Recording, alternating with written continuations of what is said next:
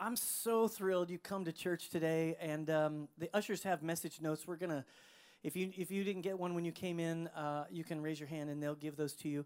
We have a special treat this morning. We're gonna hear from a guest speaker, although she is one of our own, and her name is Lori Catone. And some of you know who Lori Catone is, and I met her several years ago. Yeah, pretty excited about hearing from her. She killed it in the first service. It was so incredible. I'm so looking forward to what she has to say here today.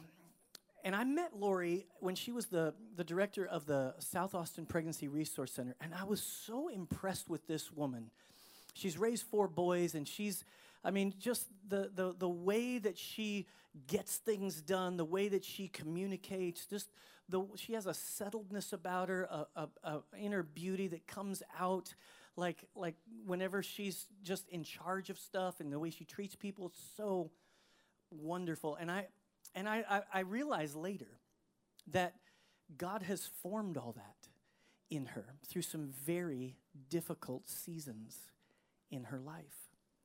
And as I got to know her story, I realized that God really, he does that with all of us. The very difficult things of our life, they become the way that we're formed. He forms us in those moments. Well, Lori wrote a book about one of those moments in her life, and it's called Nothing Is Wasted. And this is a fantastic book about her story, and you can get it out here in the lobby right after church. I encourage you to do that. It will encourage you, because here's the deal. Today is Mother's Day, and this is a mother's story, but it is not just a story for mothers. This is a story for all of us. This is a story that helps us see who God is, that helps us know that his peace can come into our lives in the midst of chaos. And so I really want you to lean in today. Lean in to listen. We're going to watch a video of Lori's story, and then she's going to come up right after the video. And I just want you to really welcome her and let God speak to you as she shares this morning. So, Father, we thank you for a time and an opportunity here to open the scriptures and have you reveal yourself. Would you speak to us through Lori's story today? We're open, we're ready, we're willing. Have your way. In Jesus' name, amen. Nobody wants to admit that they don't like their child. I mean, it's your kid. You love them. And I did love Graham, but he was hard. He was very, very hard. We met at church doing some ministry together. We were a little bit older when we got married, so we talked about having children quickly. They were going to become Christians at a very early age, because we were going to have them in church and pray with them all the time. And I think 10 months after we were married, we had Graham. We took him home. He was healthy. He looked just like me. We didn't really have a comparison, so we didn't know exactly at the moment that things were different. It wasn't that he was bad. He was just very, very, very active. He was moving around all the time, disrupting class, getting in trouble. I noticed, too, that he would not really play with the other kids. He didn't have friends. They would make fun of him. Just, it was like he was haunted. We took him to the doctor, and he was diagnosed with ADHD. That may be true, but there's something social that we're missing. He wasn't disciplined. He wouldn't listen. Okay, Graham needs a time out or something. Here was this little person not doing anything that we said. We disciplined out of anger on several occasions. Graham, you need to get it and get out. It was scary, you know, sometimes to think, what are we doing? You know, we had a plan, but we felt very much out of control.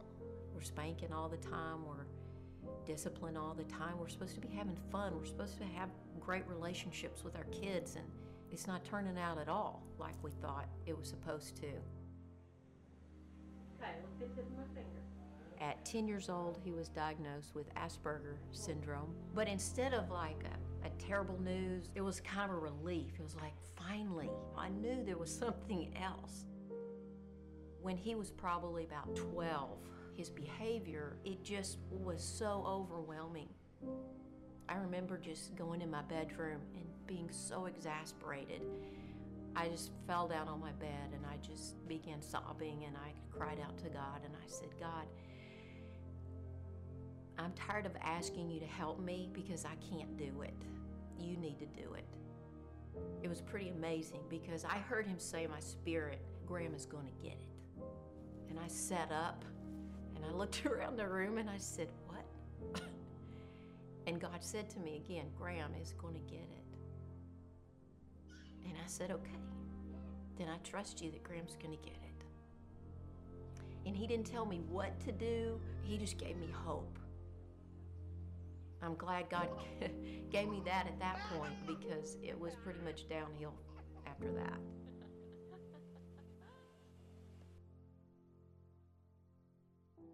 Around 13, Graham began using marijuana. He began the ritual of cutting himself to relieve anxiety. He would start fires in our house and we wouldn't know it. And then it was at that point that he and his dad got in a fight. We were fighting each other basically. And you know, I partly think it's my fault, but he ran out and he got a rock and he threw it and he hit me in the head. And I said, call 911. Victim of an assault has facial injuries. The police said, that's enough and we know you're gonna let him come back, but we're not. And so they actually put a restraining order on him. And he went to jail.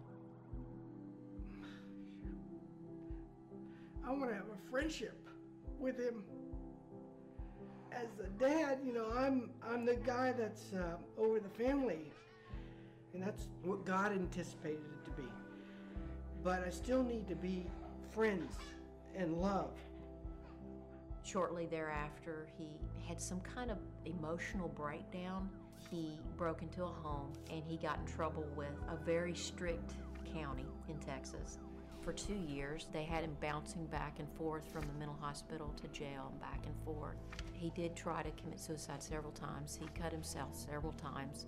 I can remember one time that he was bleeding out of consciousness because he cut his neck in several places. Every night I would wake up and I found myself just talking to God and telling him all the things I was scared about. They were not trusting prayers. They turned into worry sessions. I wanted Graham to have peace and have joy. And then I thought, well, peace and joy is Jesus. That's a person.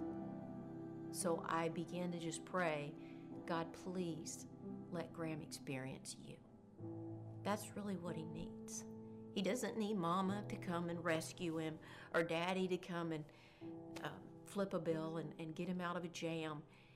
If he's in a jam, you are his rescuer and he has to experience you and I have to let him go to do that.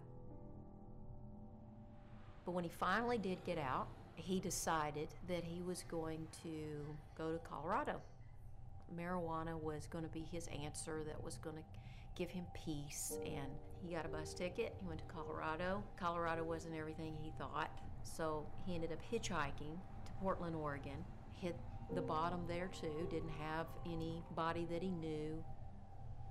We're actually on a vacation in Mexico during this time, and Graham called us just half crazed. He was crying and screaming and mad because he had ran out of all of his medications and he was at a hospital and they wouldn't give him any more medications. I said, Graham, we can wire you some money, but there's nothing else we can do. He got upset, he hung up on me. And right before he hung up on me, he said, I'm gonna hurt somebody. I couldn't jump on a plane, I couldn't call him. He lost his phone, he called me from the hospital. There was nothing.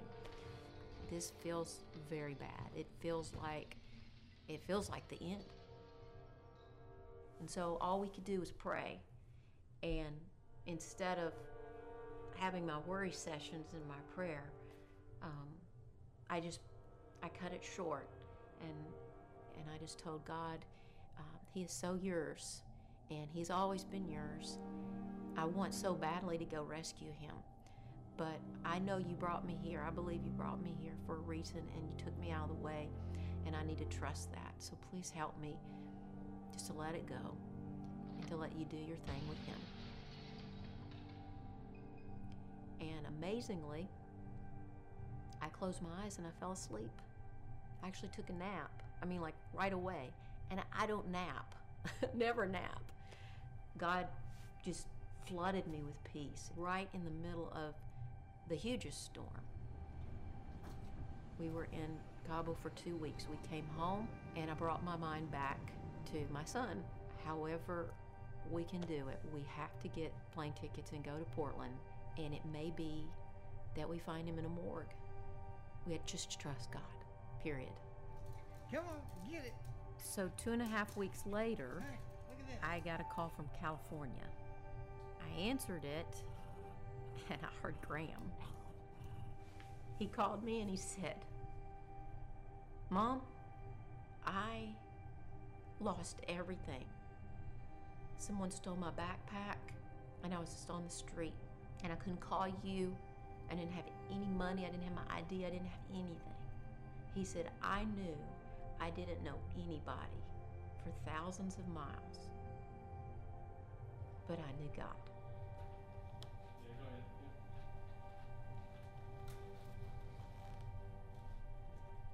Yeah. I was in Sacramento. I had just hopped a freight train down with a bunch of people from Portland, and I had this like vision. Some of it might have been a dream, but I saw like hell, and it wasn't just this place where people were eternally tortured. It was this place where people chose to do things their own way and to live without God because they didn't want to be with their Creator, so they didn't get to live with Him ever. And everyone there wanted a relationship with this Creator now. The next day, I was so filled with compassion and love for other people that the people I was hanging out with couldn't stand to be around me. They actually kicked me out of their group because of the transformation that happened overnight that night. Graham had experienced God. It's pretty amazing. At this time, I was still using medical marijuana to treat my anxiety, bipolar disorder. I remember very clearly God showed me what my life would look like if He did heal me, and what it would look like if He didn't. And the difference was extreme. And He gave me a choice. He also made that choice very easy. Amazing transformation since then. Graham is off of all his medication. He's off of all drugs. He's walking with the Lord. What we've prayed at his youth has come to pass in his older age. Who died on the cross for you? And that's who God's Son is, isn't it? Jesus is the only source of peace that I found.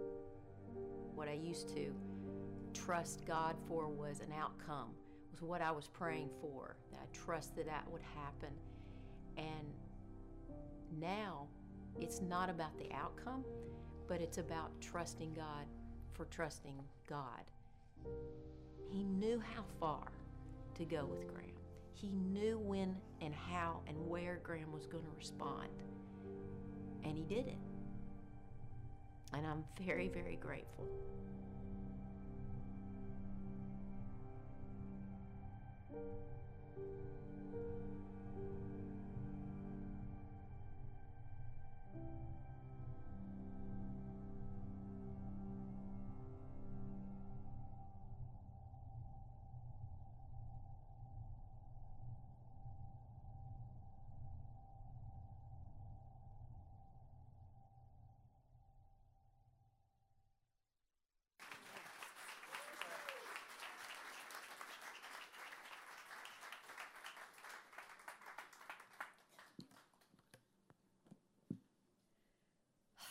Good afternoon.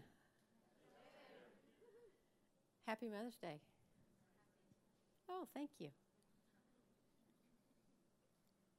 So I love being a mom.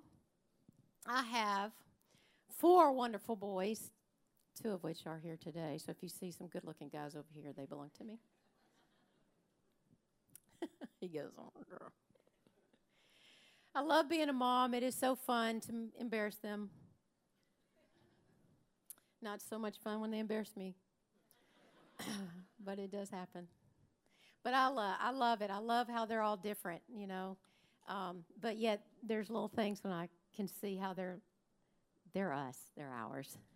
Can't get through that. You can't get over it. So I love it.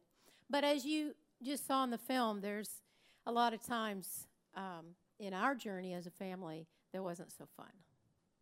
In fact, it was really, really rough. And so as I prepared to share with you this morning, just like Pastor Ross said, I thought, you know, it's not just moms who have rough times. Everybody does. So whether you're a parent or not, I hope that God speaks to you this morning, because we all live in this fallen world. And things happen to us sometimes that we didn't plan on, that we don't deserve. And sometimes we make decisions and we have to pay the consequences, right? And sometimes we have rough times. So as I thought about this as mom, what was my roughest time? And there were a lot. But I would say probably the roughest was when Graham was like 19, 20 years old. He was in jail, and he was bound for prison. He'd already been found guilty. He was bound for prison. And we were working through the legal system, which was not easy, trying to get the judges and the powers that be to understand his Asperger's, to understand he really was not as mature socially and emotionally as a typical 19, 20-year-old. And it was hard because I really had no control. He was an adult, and I felt pretty helpless, and that was very, very difficult as mom. But I did know what I could do was pray. And I'd been a Christian since I was a kid. And here I was now in my 40s. I've been praying all my life. So I'm going to pray, right? So I was praying, and I would tell God, because I'm familiar with the scripture that says, let him know your petitions. Pray without ceasing. So that's what I was doing. And I was afraid of Graham going to prison, this young, naive boy, really. And your imagination can probably go where mine was, what might happen to him in prison. And I was afraid. I was scared of all the medications. They had him on so many different antipsychotic medications. There was a lot, and they were harsh. And I was afraid of what it was doing to his mind or his body. He still was cutting. So even in jail, if he would get a hold of something, you heard on the video, he would sometimes go way much further than just cutting. I was afraid what would happen. But I took it all to the Lord. I even found out that there were some officers that weren't so great. They thought it would be fun to come up and scream behind the anxiety guy. They thought that was funny. Just made me mad. So I brought it all to God. This makes me mad. This makes me afraid. God. And what I found was that as I prayed, my imagination just would keep going down the bad way. And all the depression, anxiety that Graham was feeling, all of a sudden I started feeling it. And it happened the most when I was praying. I thought I was doing the right thing. I'm praying, right? That's what we're supposed to do. And it especially was bad at night, because at night, it's just me laying in my bed, trying to go to sleep, praying. I didn't have work. I wasn't interacting with people. I didn't have a task, something to do. All, you know, y'all know what I mean? At night, it's always worse. So I'm laying there, and I'm trying to pray, and things are just getting worse. And I just thought, surely this is not what God intended for prayer to be. Because, like I said, I knew God. God is gracious. He's kind. He's loving. He's a good father. And he wants to comfort. But I was getting no comfort. And so I just came to the conclusion, I don't know how to pray. I'm 40-something years old, been a Christian for years, and I don't know how to pray. How could I not know how to pray? It's just talking to God, right? So out of necessity for my own sanity, I decided I have to cut this really short because I'm not sleeping. Because once I start praying, I don't sleep like the rest of the night. And I was all knotted up in anxiety. So I said, I'm just, you know, I got to keep praying. So I'm just going to say, God, you know what's going on with Graham. Please rescue him and help me go to sleep. Yeah. But I still wasn't going to sleep. Have you ever tried to, like, I'm going to think of nothing and go to sleep? Doesn't work. So I started thinking, well, since listing all the bad things would wire me up, maybe listing the good things might calm me down. So I would say, okay, God, you know what's going on with Graham. I pray that you would, you know, rescue him. Now help me go to sleep. And then I would go, Jesus, thank you for salvation. Thank you for my wonderful husband. Thank you for my beautiful boys. Thank you, God, that Graham's still alive. Thank you, God, for your provision. And I'd fall off to sleep. It was amazing. I mean, really amazing.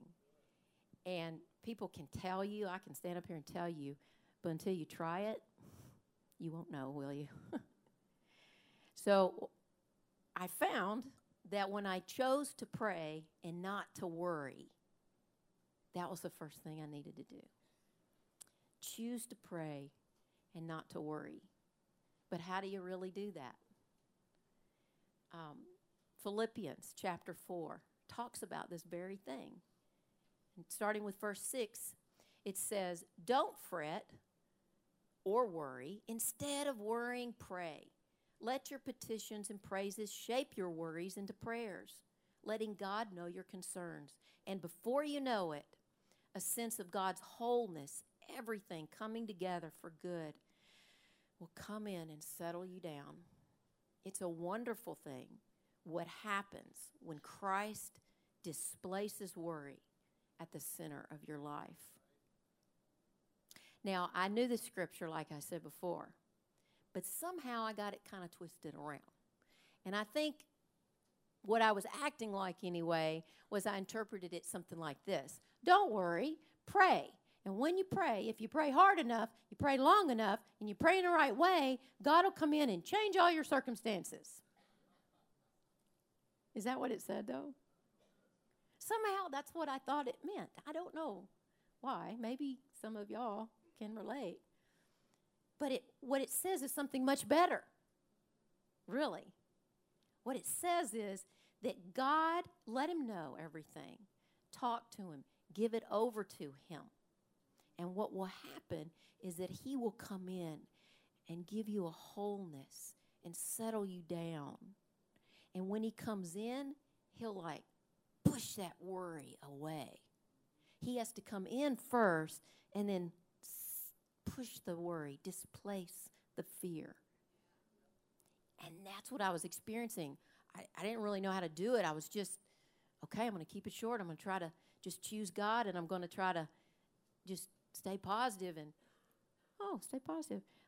Look at the next verse.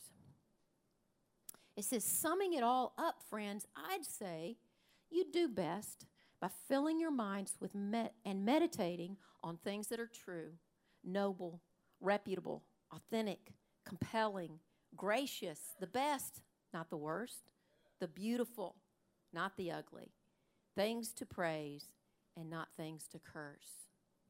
So my first prayers, what was I doing that? I was doing the opposite, right? I was listing all the ugly, all the horrible things. And that's where my mind was focused on. And what the scripture says is focus on the good things. And I'm not just talking about positive thinking. I'm talking about a person, Jesus Christ. I'm talking about his character. I'm talking about his presence. And when the scripture says when we think about those things, we think about him, we think about who he is, then he comes in, his presence comes in. So I chose to pray and not to worry. And it was working. Imagine that. And then I realized something else, that as I was praying, I needed to do something else. I needed to choose to seek God himself and not a particular outcome. You know, I had all these outcomes in my head. And I even had the avenues. You know, God, I got this idea. See, if you talk to the judge and I come in and then if you change this and then... Yeah, I had all the plans. They just weren't working. Because I had the plans, I had the outcome, but I wasn't focusing on God. I was asking God to do what I wanted him to do instead of looking at God. So I had to choose God. You hear Pastor Ross say this a lot, and I love it, and I say it a lot because I experienced it. It says, peace is not the absence of something, but the presence of someone. The presence of someone. And when I was look at Graham, and I would say, he's got such depression, he's got such anxiety. Lord, you can heal him of that. Just take away the depression, God. Take away the anxiety, God. And while you're at it, take him out of jail, God. He doesn't, you know, that's not going to be good. And what happened was I was focusing so much on that, I failed to realize God is the opposite of all those things. And all those things that I was focusing on began to cling to me. And it was awful. So instead of depression, what I wanted was joy. Instead of anxiety, what I wanted was peace. Instead of prison, what I wanted was freedom. So I began to change that and start to focus on who God is, because he is freedom and he is truth and he is joy and he is peace. In Psalm 94, verse 19, it says, in the multitude of my anxieties within me, and I was living right there, your comforts, O God, delight my soul. That's his presence. It's not the outcomes will delight my soul. It's him. It's his presence. You see, what simply put is like, he is everything I needed. He was everything that I really wanted. And the good stuff I still wanted, those things, those circumstances, but that became to be just overflow. That was great if it happened, but it's just overflow because God himself, his presence, I found was really what I needed, because the circumstances didn't change, but I changed. That was like a miracle. And we look at the miracle of what God did with Graham. It's a miracle, right? But what he did in me was a miracle too. What he can do in you is a miracle too. So I chose to pray and not to worry. I chose to look at God only and not an outcome that I wanted. But then pretty soon I realized I needed to do something else. I needed to choose to trust God and not be offended by God. To trust God and not be offended. You see, I think it's pretty easy for me to realize when I get offended with a person, because I resent what you said. I resent what you did to me. I'm upset with you, so I'm offended with you. It's a little bit harder, I think, for us to realize when we're offended by God. Because we should, I mean, even just saying that is like, what? I mean, shouldn't be offended by God. I mean, you can't be offended by God. He's perfect. But we're not. So we do. We do get offended. And Scripture that backs that up or talks about that, or that showed me, I guess, like what that is. Matthew chapter 11, John the Baptist. John the Baptist was in prison. He was probably going to be killed. He was getting ready to be killed. And he was in prison, and he heard about everything that was going on with Jesus. So he asked two of his disciples to come and go ask him a question, starting with verse 6. It says, and when John had heard when he was in prison about the works of Christ, he sent two of his disciples and said to him, are you the coming one, or do we look for another? And Jesus answered and said, go and tell John the things that you see and that you hear. The blind see, the lame walk, the lepers are cleansed, the deaf hear, the dead are raised up, and the poor have the gospel preached to them. Straightforward. I get that. John's in prison. He's been waiting for the Messiah. He hears about Jesus. Everything's going on. And he says, hey, run over there and ask him, is he the one? And Jesus says, yes, I am. Look at all the miracles I'm doing. Go tell him, yes, I am. But then Jesus said something else. And for the longest time, that was just strange to me. But Jesus said, oh, and tell John this, happy or blessed is the one, is he who is not offended because of me. Blessed is he who's not offended. Why would he be offended? Why would he tell him that? Why would John be offended with Jesus? I mean, he's doing miracles. What? Why would he be offended by Jesus? Oh, I get it. If we think back, John the Baptist, he was filled with the Holy Spirit before he was ever born. Mary, he moved in the womb, and he knew from beginning what his purpose in life was. He was to be the forerunner of the Messiah. He was to get out there and preach repentance. He was to baptize people and tell them about the Messiah's coming. Get ready, get ready, get ready, get ready. And he did a great job, didn't he? He did it. He got out there, and he didn't care that he didn't have a place to live or clothes to wear or even food to eat. That was not a concern of his. He lived only to do what God had told him to do, and he did a good job. And also, I remembered that he knew who Jesus was. One day he was baptizing, and Jesus walked up, and he stopped, and he looked, and he said, behold, the Lamb of God who takes away the sin of the world. And Jesus said, hey, I want you to baptize me. And John said, I'm not worthy to even untie your sandals. He knew he was the Messiah, and yet sitting in prison, he says, oh, I get it. Why is he sitting in prison? He did what he was supposed to do. I mean, I'm sure in John's mind, I did what you asked me to. I did it. And you're supposed to set up rain, and I'm supposed to be right there with you. And I think it might have been almost like, hey, do you remember me? Go ask him, is he the one? Maybe jars memory, I'm in prison. And Jesus said, yeah, I'm the one. And yeah, I see you. And don't be offended that your plan didn't line up with my plan. Because, see, Jesus' plan included us. Jesus' plan included so many more people. And John didn't know that. He didn't understand that part. So I can kind of see that, because I remember laying in bed at night thinking, do you see us, God? I mean, we raised our kids in church.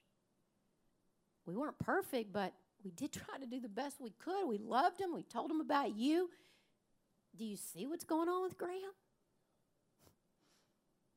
You ever thought that? God, what's going on? I don't understand. Where are you?